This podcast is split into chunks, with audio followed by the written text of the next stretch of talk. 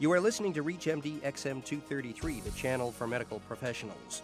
Today we are talking about presidential candidates and their health care proposals, and we're taking a lesson from Senator Hillary Clinton.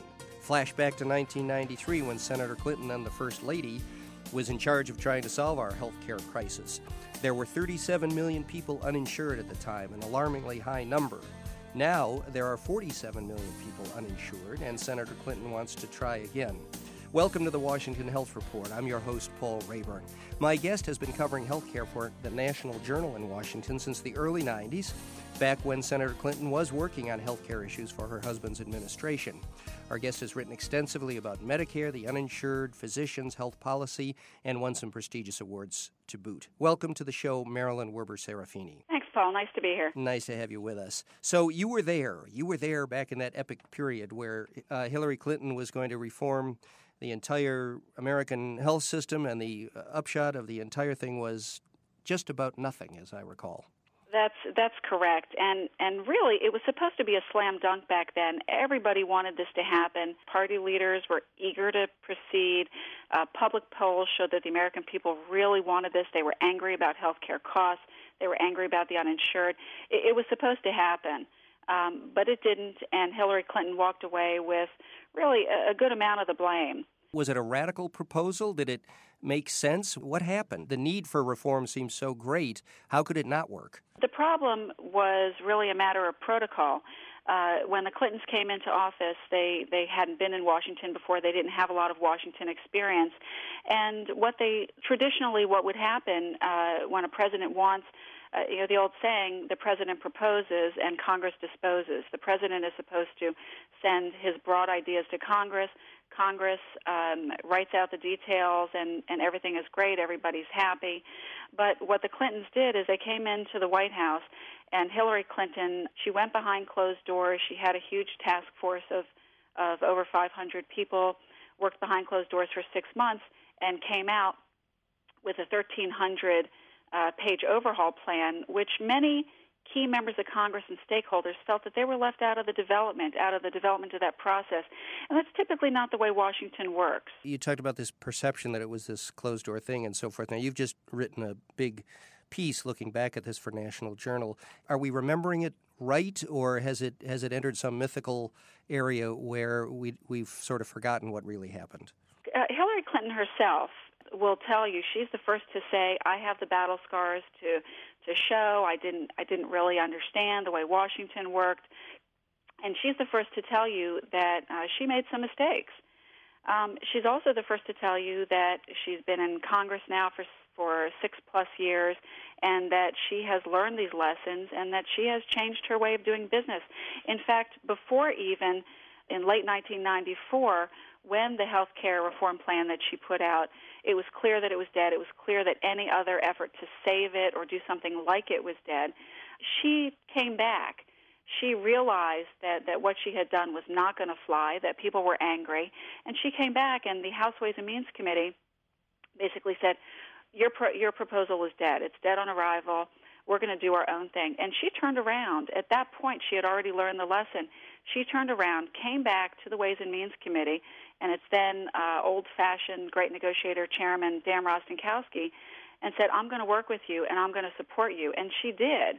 And they came close to getting something done, but in the end, it didn't work out. Was it a good plan? I know there's probably a spectrum of opinions on that, but would it have been a good thing? How, how did people react to the content of it, given that the politics was, was a mess? Basically, it was a universal coverage plan and it would have covered just about everybody. It would have been expensive.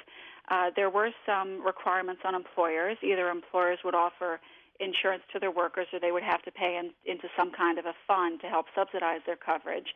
And she created these things. They had many names. They were called healthcare purchasing alliances, purchasing cooperatives, whatever you want to call them.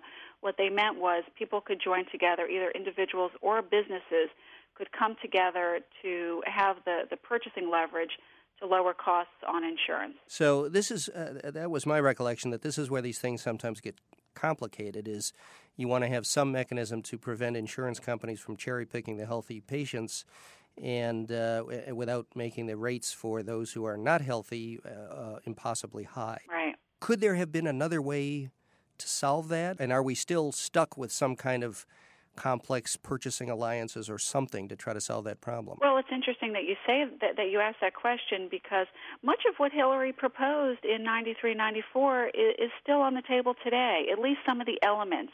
Not, not exactly in the detail that she proposed it, but many of these elements are, are coming back today. In fact, the first major health care plan that passed any of the states is in Massachusetts last year with uh, then Governor Mitt Romney.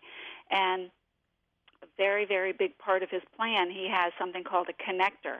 And the connector is where individuals and smaller employers can use that connector as a way to group these people together. And that's exactly what Senator Clinton was trying to do in the early 90s. If you've just joined us, you are listening to the Washington Health Report on ReachMD XM233, the channel for medical professionals. I'm your host, Paul Rayburn. We're talking to Marilyn Werber Serafini, who covers healthcare policy for the National Journal, about the Hillary Clinton healthcare plan it seems that most of the plans, pretty much everything being talked about in this campaign, where healthcare is suddenly a huge issue again, rely on uh, leaving the insurance industry more or less intact and private insurers and employer provision and so forth. Is there is anybody talking about something that would get us outside of that system, or do people feel like that's not politically uh, possible? I think that that word politically possible, that's the key phrase here. Um, there are many, many politicians who would love to see a single payer type uh, healthcare system, something like Medi- Medicare, Medicare, for, all. all. There you go. Yep. But um, everybody realizes that, that that's uh, political, politically unfeasible. So you don't see it coming out from any of the candidates. Uh, you don't. It, most of the candidates don't have their plans out yet, but you don't even hear hints of that. And um, uh, again, especially with Hillary Clinton, you can hear as she talks, she is talking big health care, but even she doesn't talk about something like a Medicare for all. Why do you think uh, health care has come back in such a big way? I mean, it was a huge problem in 1993, and it has gotten worse all this time. Now it's, what, 14 years later?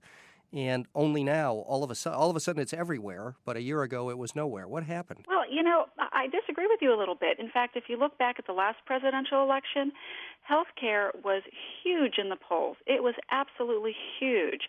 It was consistently the number 2 occasionally number 3 issue in the polls.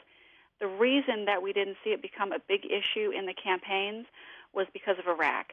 Iraq continuously trumped healthcare in the polls. But what has made this a big issue and, and what makes it uh, the concern about healthcare is even greater today than it was in that 93, 94, uh, 92 era when people wanted something big done so badly.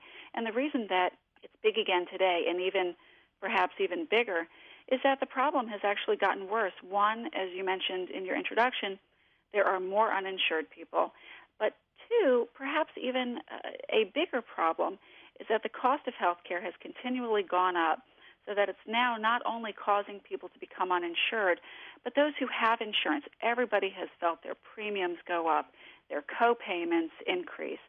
Everything about their health insurance policy, if you're a working average middle class person and you have insurance, you're wondering, next year during my open season, am I going to be able to afford to keep my health care? Even if my employer continues to offer it to me, am I going to be able to afford to keep it? If I need to change jobs, will I have insurance? Will I be able to? So there, there's this there's this thing now called the worried insured. It's this whole class of people, and they're very concerned about keeping their insurance. Right, and many middle class or maybe even upper middle class, uh, dependent on on a job, or uh, particularly these days with so many layoffs and cutbacks and things, people who are very well set financially could suddenly find themselves with a very expensive personal insurance bill when they've lost a job. Exactly right. And and you know, today if you look at the polls, Iraq is still number 1, but healthcare is number 2 and it's very strongly number 2. Voters, early voter polls are showing that healthcare is the top domestic issue. Now, has uh, Senator Clinton been able to do anything about health care in her time in the Senate? Has she done anything? She absolutely has. In fact, when she came to the Senate, uh, the first thing she did, her very first speech on the Senate floor, was about health care, and she had to be very careful. She she knew she had to be careful because when she came to the Senate, there was a lot of concern from from her future Senate colleagues that she was going to be more a show horse than a workhorse. that she was going to try to take the spotlight on issues. But what she did is she came in and she is now considered one of the smartest, hardest working senators, especially on health care. She has been very intricately involved in legislation uh, to provide respite to, to people who um, provide long term care for chronically ill people. She's been very involved in, in legislation to ensure newborn screenings for genetic disorders. Recently, she partnered with Congressman John Dingell, the chairman of the House Energy and Commerce Committee, on a bill to expand children's health care coverage under the uh, uh, SCHIP program, uh, which is being reauthorized this year by Congress. She has worked tirelessly on health information technology legislation. She's fought uh, Medicaid reductions. She's working on legislation to create a pathway to approve uh, generic biologic drugs or follow-on proteins, as they're sometimes so, called. So, my question was, what has she has she done much in the Senate? And your answer is yes. Oh yes, yes. Yeah, uh, she now, really has. She has an open field. She's paved uh, the ground in order to do something. If she is elected uh, president, will it be harder for the others to do something, or do you think whoever is elected will will make some changes? Well, I, I think that you know, again, we have to look closely at the polls, and the polls say that the American public wants change. It, it helps a lot that the states have already started to work on these these comprehensive reform efforts. Some states have already passed them. So this brings us to a point where it looks as though, unless something major happens that's g- going to completely draw voter attention away from health care, health care is going to be a big issue in the election. And just about any candidate that comes out of this is going to be paying attention to it. Even the Republican candidates, you've got your leading you know, health care is traditionally considered a Democratic issue. Every Democrat is going to have a lot to say about health care. What makes Hillary Clinton a little bit different is that she has a fairly strong track record on health care. Some of the other candidates, you know, some of the other leading candidates, Barack Obama, he's still relatively new to the Senate. He doesn't have much of a record formulating a plan, perhaps, besides the fact that uh, he's not talking about it yet. Exactly, exactly. He's starting to talk about it, and he will have a plan. And Senator Edwards, he, he was the first to come out with a big plan on health care. Um, but again, he served one term in the Senate, just recently left the Senate.